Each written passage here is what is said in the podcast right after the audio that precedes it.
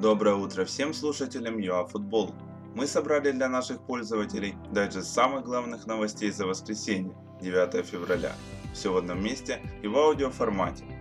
Министр Шавковский, как Златан не вытащил Милан в дерби, а также другие инфоповоды. Но обо всем по порядку. Лунину снова не удалось удержать ворота на замке.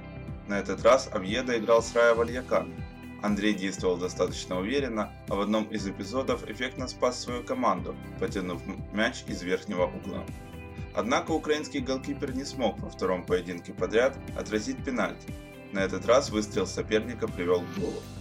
Как итог, ничья 1-1.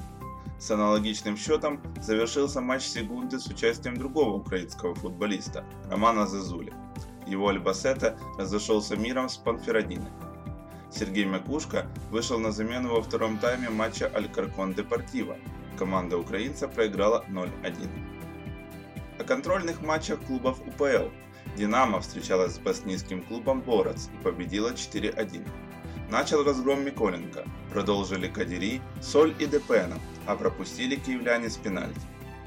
Шахтер завершил зимние сборы минимальной победой над Венспилсом. Единственный гол забил Маркос Антонио. Заря аналогичным образом одолела албанский Фламурдари, а вот Олимпик забил три гола в ворота Расинга из Люксембурга. Отличились Лебеденко, Шахаб и Чугадзе. Днепр-1 разошелся миром с ЖТСУ 1-1. В Испании Реал и Барселона синхронно побеждают, при этом обоим грантам пришлось проявить характер. Соперники, Осасуна и Бетис, первыми открывали счет. Реал в ответ забил памплонцам 4 гола, Мячи в активе Иско, Рамоса, Лукаса и Йовича. У Барселоны же все было гораздо драматичнее. Де Йонг сравнял счет, но Фекир почти сразу снова вывел Бетис вперед. Перед перерывом Бускетс вновь выровнял положение, а во втором тайме Ленгле забил победный для Барсы гол. Показательно, что все три мяча каталонцы забили после передач Лионеля Месси. Немецкая машина не победила, но сохранила лидерство. В Германии состоялся центральный матч 21 тура.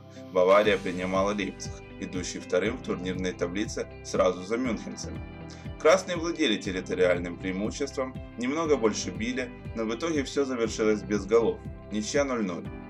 Таким образом, Бавария остается первой, Лейпциг отстает на 1 балл, а Боруссия на 4. Поединок Боруссия Мюнхен-Гладбах-Кёльн был перенесен из-за непогоды, по этой же причине в Англии не состоялся матч Манчестер Сити-Вестхэм. На Апеннины. Интер выигрывает дерби Деля Маданина. Воистину выдающееся зрелище. Первый тайм завершился победой Рассенери со счетом 2-0. Златан Ибрагимович сначала ассистировал Ребичу, а затем отличился сам. Однако после перерыва Интер усилиями Брозовича и Весина сравнял счет. Деврей вывел Нарацури вперед, а закрепил преимущество Лукаку уже в компенсированное время. 4-2. Можно только представить, какой разнос устроил своим подопечным в перерыве поединка Антонио Конте, учитывая разницу в качестве перформанса Интера до и после перерыва. Таким образом, Интер сравнялся с Ювентусом по набранным очкам и вышел на первое место по дополнительным показателям. Лацио отстает от лидеров всего на 1 балл. Римляне одолели Парму 1-0, а вот Наполи уступил Лече 2-3. Завершаем новостями политики. Шевковский может стать министром.